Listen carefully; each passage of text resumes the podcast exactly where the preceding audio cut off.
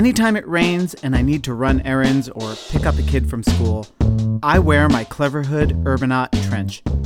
And the funny thing is that despite the bad weather, I am constantly stopped by complete strangers who want to know all about it. The Urbanaut is stylish, comfortable, and woven with 3M Scotchlite reflective threading that practically lights up and keeps you visible. It's perfect, especially now that it gets dark early out there.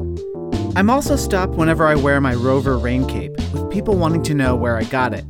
And because my Rover is a striking shade of red, it attracts a lot of attention and brightens up those gloomy fall days when it feels like the sun is on a permanent vacation. Now through the end of November, listeners of the War on Cars can receive 15% off everything in the Cleverhood store with the code CLEVERCITY. Just go to cleverhood.com slash waroncars and enter that code, CLEVERCITY, when you check out. Stay dry and strike up conversations with people in your neighborhood with Cleverhood. I think political will is probably the biggest barrier. So when mayors reach out to me, I ask them what degree of political will do they have, and they're kind of surprised. They say, "Well, I really want to do it," and I said, "Are you willing to lose reelection over it?" And that gives them a lot of pause. And I said, "When you've decided the answer to that question is yes, you will be able to do whatever you want." Hello, I'm Sarah Goodyear, and this is the War on Cars. When I met Mayor John Bauters outside the City Hall of Emeryville, California, he was wearing a t shirt and shorts and a backward trucker cap that said Emeryville on it. He had his cargo bike with him, and sitting in the bucket was his dog, a sweet white shepherd mix named Miss Raina. She was wearing goggles. It wasn't the way that mayors usually present themselves for an interview. But then, Bauters is not the usual kind of mayor. Since he was elected in 2020, Bauters has gained an international reputation for his work to transform transportation and housing in the tiny city of Emeryville, which is wedged between Oakland and Berkeley on the shores of San Francisco Bay. Only 13,000 people live in Emeryville, and it's only one square mile in area, but it's home to some big employers, including Pixar and several big box stores. It also has I 80 blasting through it, and it is a major hub for Amtrak, regional rail, and freight rail with dozens of trains moving through the city's core each day.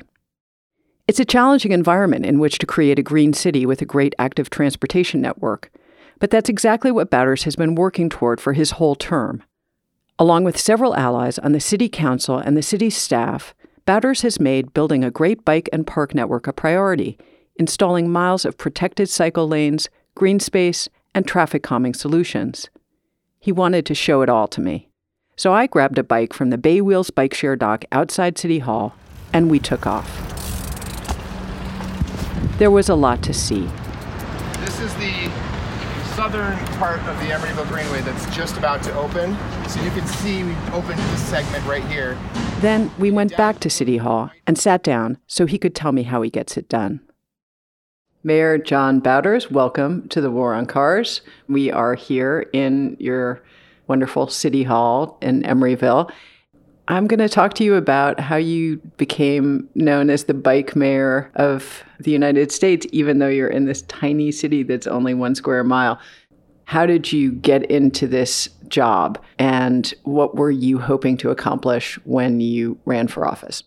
Thanks. I am pleased to join you here in the trenches in the war today. I got involved because I was disenchanted with the way government worked.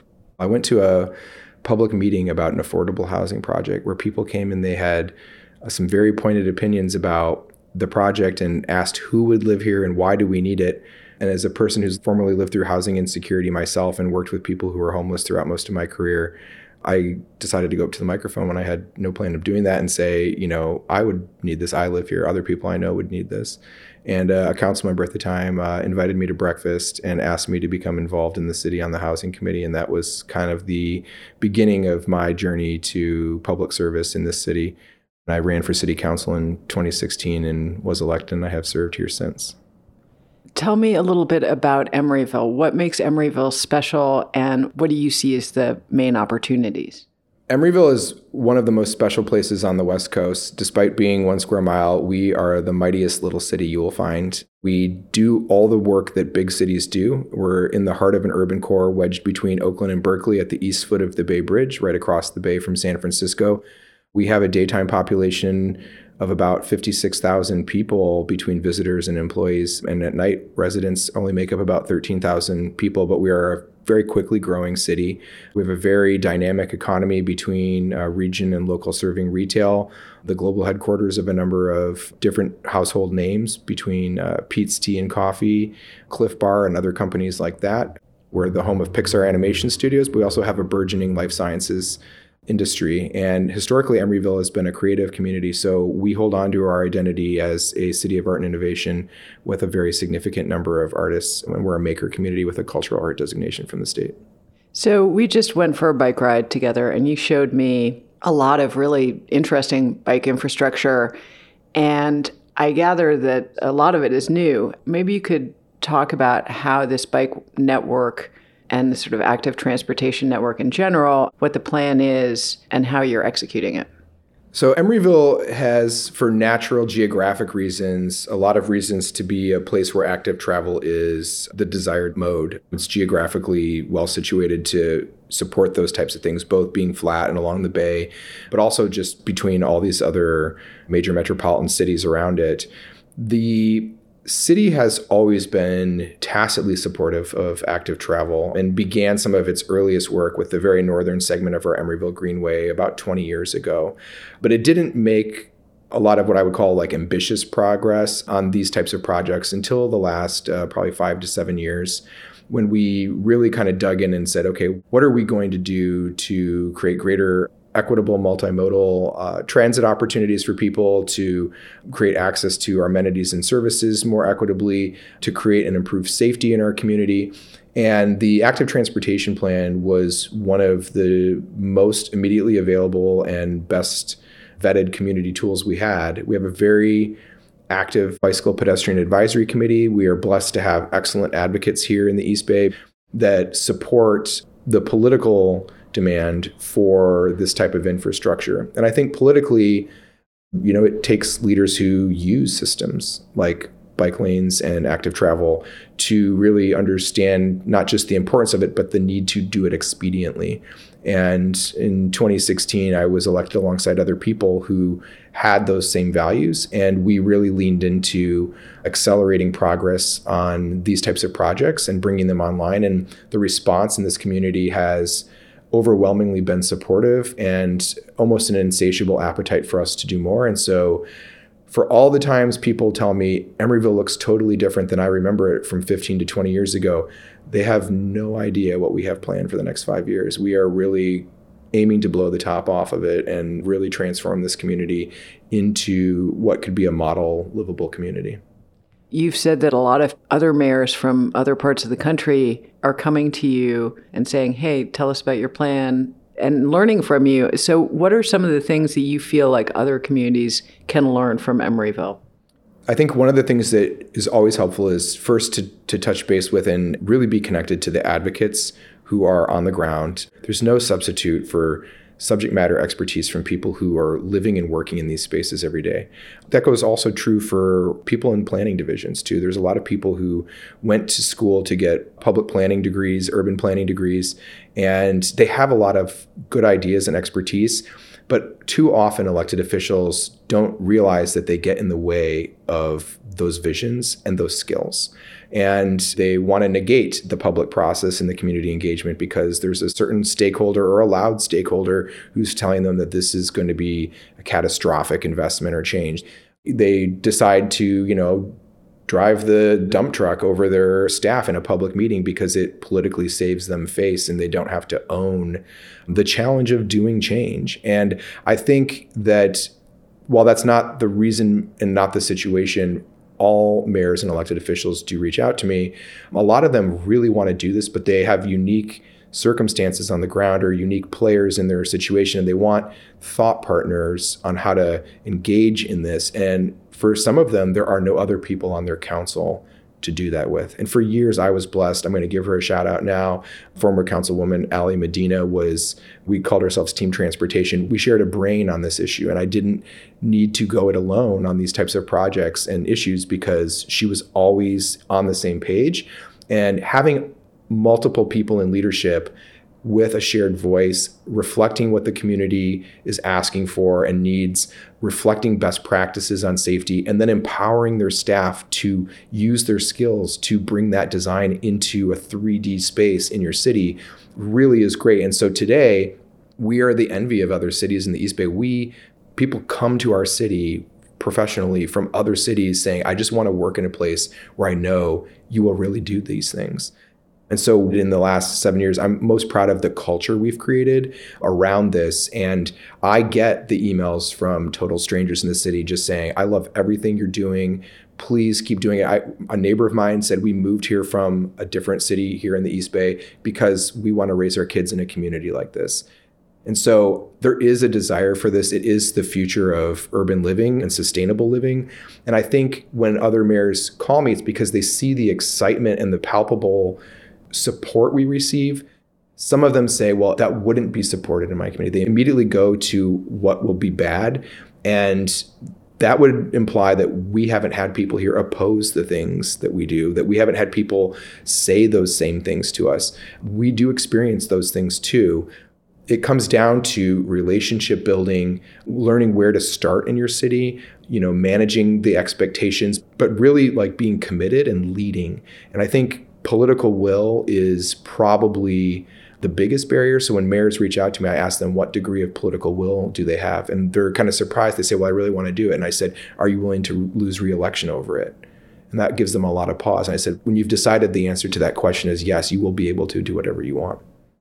Yeah, I mean, this question of political will, I think, is at the heart of the transformational change that needs to happen in our society on so many levels. And I think that when people see you on social media or in conferences standing up and saying things, it's kind of shocking to them that somebody who holds elected office would be willing to say those things. You're the first mayor who's come on the War on Cars because our name is such that I think a lot of politicians just don't want to be associated with it. Maybe you could talk a little bit about how you have built your own political will and what it's made out of and why it's important to you. I mean, part of it is just who I am. I'm a very independent minded person insofar as I don't feel beholden to anything other than my values. And among my values are to be transparent, to be accountable, to be compassionate, and these are things that guide the decisions I make beyond bike infrastructure. They guide the, the, the decisions I make as a leader. And I, I really think that when we talk about building political will, it starts with a question of like, why am I doing this? Right? Like, why did I run for office? What was I trying to accomplish? In my case, it wasn't about bike lanes. A lot of people here will say that. I don't remember you running on a campaign to build bike lanes. And I nod and say I never did. I did say I was going to make our community safer I was going to make it more livable. I was going to ensure that everybody here was who wanted to be here could belong here. And when you think about those things as values at a higher level, bike infrastructure is one of just a number of policies that I have supported in my time here that do those things, right? It creates a safer community, a more inclusive community. It gives people meaningful choices. It's more equitable. But it would be easy to look at that and think of me as just the bike mayor and not see that I have supported publicly funding a city run childcare. We're one of only three cities in California that runs its own childcare center. We have the highest minimum wage in the United States. We have a fair work policy for all the people who work at all the retail employers around our city to ensure that they get predictable pay and paid family leave. We're building hundreds of units of housing for people experiencing homelessness, foster youth aging out of foster care systems that don't have families, families that are low income or on working wages, and seniors who are living on fixed incomes. We've adopted environmental policies that have put us eight years ahead of our climate action plan goals already. Those are all livability issues. Those are all safety issues. Those are all sustainability issues. So I'm kind of known for bikes and bike infrastructure because it's at a personal level something that brings me immense joy. But it is just one of many things that is guided by my values. And so when I when I think about it, when I'm confronted with a challenge or a decision, I just simply go back to like, well, what are my values and how do I articulate in a way that does not lecture, demean, criticize, or devalue the values of the person who's confronting my proposal or who's questioning, you know, what I'm doing. You know, classic example, uh, our street paving program this last year, we put in protected bike lanes around all of our schools and we put protected intersections in. And I got an email from a, a parent who said, These concrete islands, you put them out in the intersections here, and I have to slow down to an almost stop now. And you have this big, wide, separated bike path in front of the school. But when I pick up my kids, I only saw 12 bikes parked in front of the school. And I don't know if you ever enlisted a civil engineer to even design this. It's totally stupid. Why did you do this? And did you really even talk to the parents about why we want the pickup car lane in front of the school as opposed to where it was moved to to provide for bike safety? And my email begins Dear constituent, Thank you so much for noticing and contacting me about our Safe Routes to Schools program. The protected intersection that you are now navigating is designed by a licensed civil engineer employed here at the city of Emeryville and meets all safety codes and standards for design. And did you know that over 60% of children who are hit and killed in a crosswalk in Alameda County die in an intersection within a block of their school? I am not interested in putting a teddy bear memorial up in front of a school so their classmates can walk past that every day as a reminder that it's not safe near my school. I can prevent that. I can provide safety, I can provide livability, I can provide sustainability, choice by doing this today. And I said, and I'm very happy to hear that it's working as exactly as it was designed to do. I don't usually get responses from those replies. Time and again, I have found that one of the most important jobs I have with, you know, in terms of political will is engaging and educating the public, not from a professorial top down approach, but one in which I simply share my values and articulate the reasons behind why we do things so that people have time to sit with that for themselves and evaluate it. I'm not looking to slam dunk on anybody. People often say, you know, are you trying to get me to give up my car? No, I'm not. I'm trying to give other people who are curious about and want to experience the joy of cycling the opportunity to do that on their own time. People will change their minds if you give them the spaces to do that in. And I really believe that.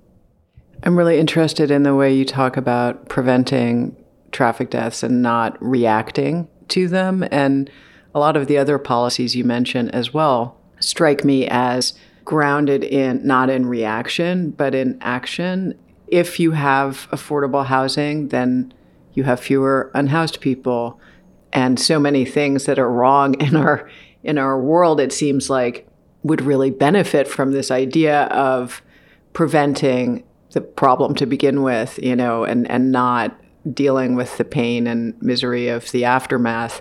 But it does take standing up and taking accountability and as an elected official obviously the ultimate accountability is at the ballot box. And so a lot of politicians want to be reelected. How do you deal with, like, okay, I'm going to do this, and that might mean that I get voted out and things get reversed after I'm gone? How are you future proofing what you're doing now? Yeah, I, I mean, I think democracy is a messy contact sport. And if you want to be a leader, right, you have to choose to engage that and you have choices as to how you engage it. A lot of people engage it as you kind of described. They get elected, and then what happens to them is it almost becomes a piece of their identity. It's almost as if they can't separate themselves from the idea of being elected. They really become almost in by the office or the title and the power associated with it, perhaps. And I guess for me, I have detractors like anyone else. I have some very loud people who have projected onto me over the years. You know, um, he does these things because he wants to run for Congress or he wants to run for a higher state office or he does these things because he's padding his resume or something. I will be really clear. If I didn't win reelection, I go back to having the same life I've had through this process. Like, I have a full time job. I am a policy director at a nonprofit that works on trauma services for crime victims. I have a whole life and I have a whole bunch of things that are as equally interesting to me and better define me than my role as the bike mayor. I have always been of the belief that if the public feels I am doing a bad job, or they feel that someone else could do the job better, or for other reasons there are other priorities perhaps that the town wants to invest in through someone else's leadership, that is what democracy is. I am very comfortable with that. And so people are surprised when I, I get people who have said to me, if you vote this way, I won't vote for you. And I'm like, okay, that's okay. Like, that's your choice. I'm up for reelection next year. If I run and this city wants to vote for someone else, they can have someone else's leadership and I'll it doesn't define me. There are other ways I can still lead. I can still be a change agent. You don't have to be mayor to make change. I made change in my professional life and my personal life for years before I was ever elected, doing the hard work of working with communities and without the political pressure of what will somebody dangle over your head. And I definitely have people who say, we're going to spend money on your opponent and we're going to this and that. And oil companies are among them. And they have spent money on digital ads against me. And hashtag stay mad. I'm like not really worried about it. So I'm not, it's not going to, at the end, it's not in my values list. So it doesn't, it doesn't faze me. So maybe you could talk a little bit about, speaking of hashtags, how you use social media and what kind of connections that has made for you globally. So the funny thing, funny thing is, I've never had a Facebook page. I don't have Instagram. I don't have anything except Twitter, which is just a terrible thing right now. But I get constantly asked if I have a secret recipe to doing Twitter. I don't have any consultant. Nobody does it for me. I just share what I I share what my views are, and I try really hard to stay within that space and not be everywhere. Right, like share what I know and not all the things I have opinions on that aren't really well informed or I'm not the best person to give that opinion because I'm not closest to the issue. Recognizing where my space is, and it is taken over how I engage with people in the sense that everywhere I go, I get stopped. I go to speak places. I people come up to me. I follow you on Twitter. You're my favorite person to follow on Twitter. Staff at agencies I work at say everybody here follows you. They just love what you post. My first day ever in Houston, Texas, I was on a bike, stopped at a crosswalk, and someone came over and said, "You're the mayor of Emeryville." And I almost shit my pants. I was like, "How the fuck does this person know who I am?" And they're like, "I follow you on Twitter." I went to my high school reunion. I hadn't been back to Ohio for over 20 years. And somebody stopped me on the sidewalk and said, I'm a city planner in the city of Cleveland. We follow you in the city planner's office. So I have become recognized. I get stopped regularly on the Bay Trail and the Greenway. So to your question, like what, what has it done for me? Like it made me really self-aware of how much power social media has to do good, but also to do harm. And so how how responsible we have to be and accountable we have to be with it. And I've really tried my best to always, as much as possible, use positive framing, positive messaging. There's a lot of things in the world that are really terrible right now. And it's not that we should avoid them or ignore them or not engage with them, but I've really, really tried to use my space to model how I do things here, how I message things here, how I create values here, how I support people here. I've tried to really model that. And the response I've got is 99% overwhelmingly positive. I've had a whole bunch of people who follow me. And what I realized was if there's planners in Cleveland and people walking their dog in Houston and all kinds of places who see this and, and find value in it, perhaps I'm reaching other people too. And so I realized that the power of doing what I do in this one square mile city and just modeling like you can build the community you want is reaching people way beyond the city. And so I I don't create my content or I don't post things to influence them, but I create it knowing that it will influence them. You know, you talked before about transparency being one of your core values and it strikes me that there's just a huge appetite for transparency and honesty in this world, in this media environment, like just really saying the honest things out loud. I don't really like generational politics or generational categories necessarily. And yet I recognize that objectives of different generations are different. And I wonder how much you think about generational issues, do you think that there's among people of your generation sort of more of an interest in just living authentically and seeing where that leads? So, first on the generational part, if there's anything I have learned in the last six years through all the connections I've made through and with social media, is it would be a big mistake for us to archetype people into generational groups. I will be honest and transparent about the fact that, you know, for a long time, I definitely felt that, especially because I worked in the housing space, older people don't like housing, new housing, right? That was a very common experience I had serving on a committee with older people who didn't want tenant protection ordinances before I was elected and didn't want new apartment buildings. You could very easily be like, oh, this is a an older, or as some people will say, the boomer thing. But I will tell you that some of the most eye opening and life changing experiences and conversations I've had on this journey in office have been with senior citizens at the Bikeways Academy we hosted at Alameda County Transportation Commission. I sat next to a woman named Sharon from Pleasanton who is 75 and she bikes to everything she does. And there are people in this community in Emeryville who live car free. I have literally fielded emails from people in neighboring cities saying, My wife and I have retired. We are in our late 60s. We want to live a car free retirement. And you seem to be the person who's building homes for people like us where should we look in your city if we wanted to move there? I have had those conversations with people. And so while I do think there are paradigms that people lean on, it would be a mistake for us to archetype people by age. Now, I am a Generation X child of the 1970s, and uh, my parents uh, sent me to my first day of kindergarten on my bicycle. I credit just the fact that I was afforded a lot of independence early in my life, I was afforded the ability to make mistakes and to learn from them.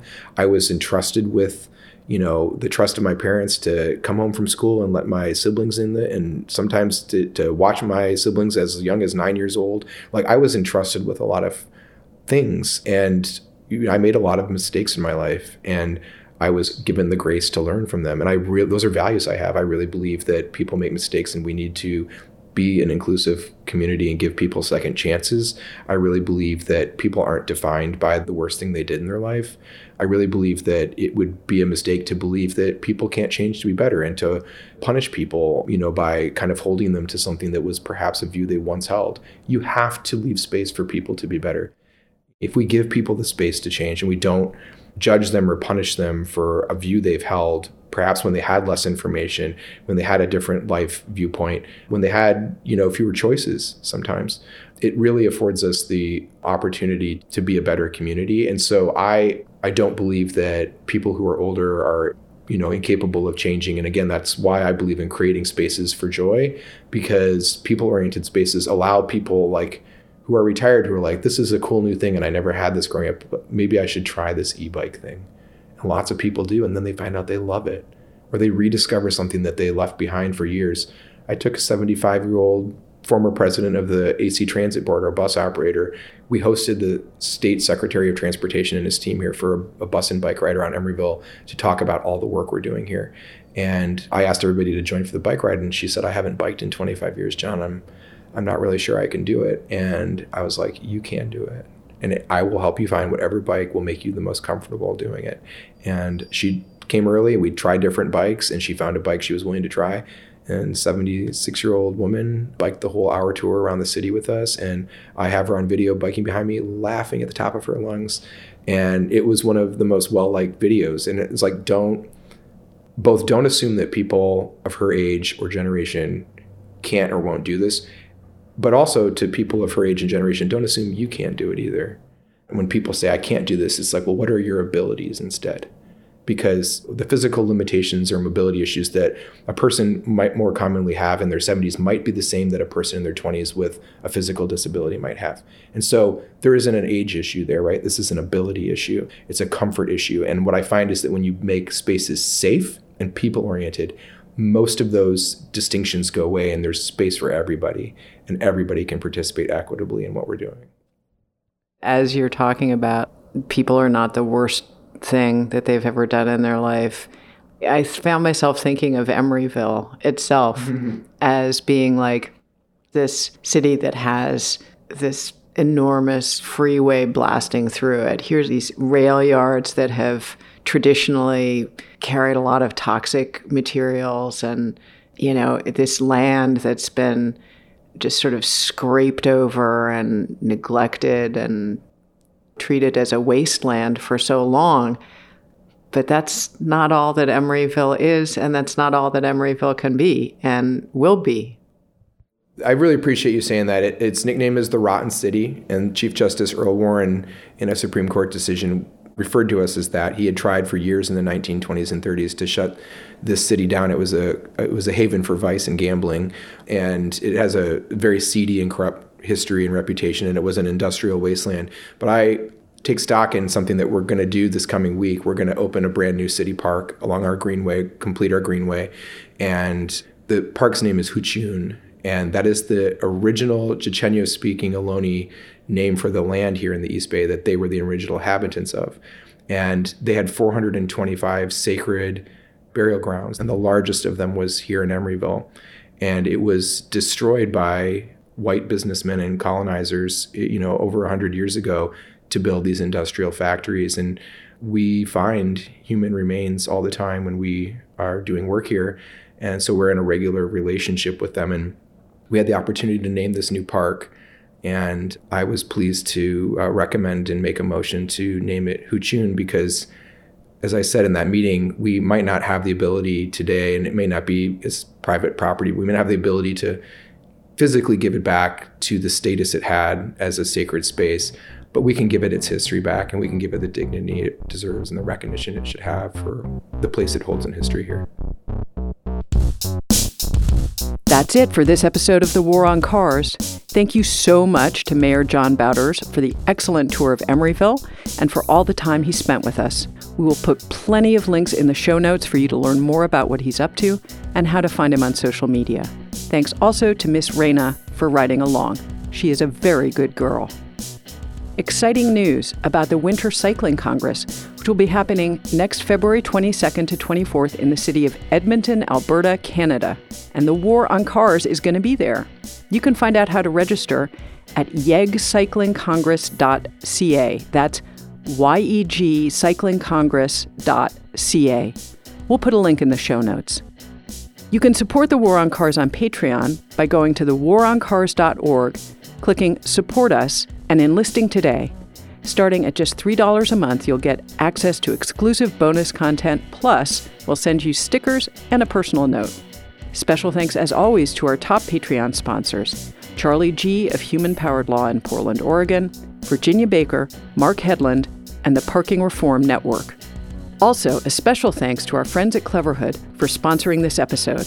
For 15% off all Cleverhood gear, use code CLEVERCITY at checkout. This episode was produced by me, Sarah Goodyear, and edited by Ali Lemer. Our theme music is by Nathaniel Goodyear. On behalf of my co hosts, Aaron Naparstek and Doug Gordon, this is The War on Cars.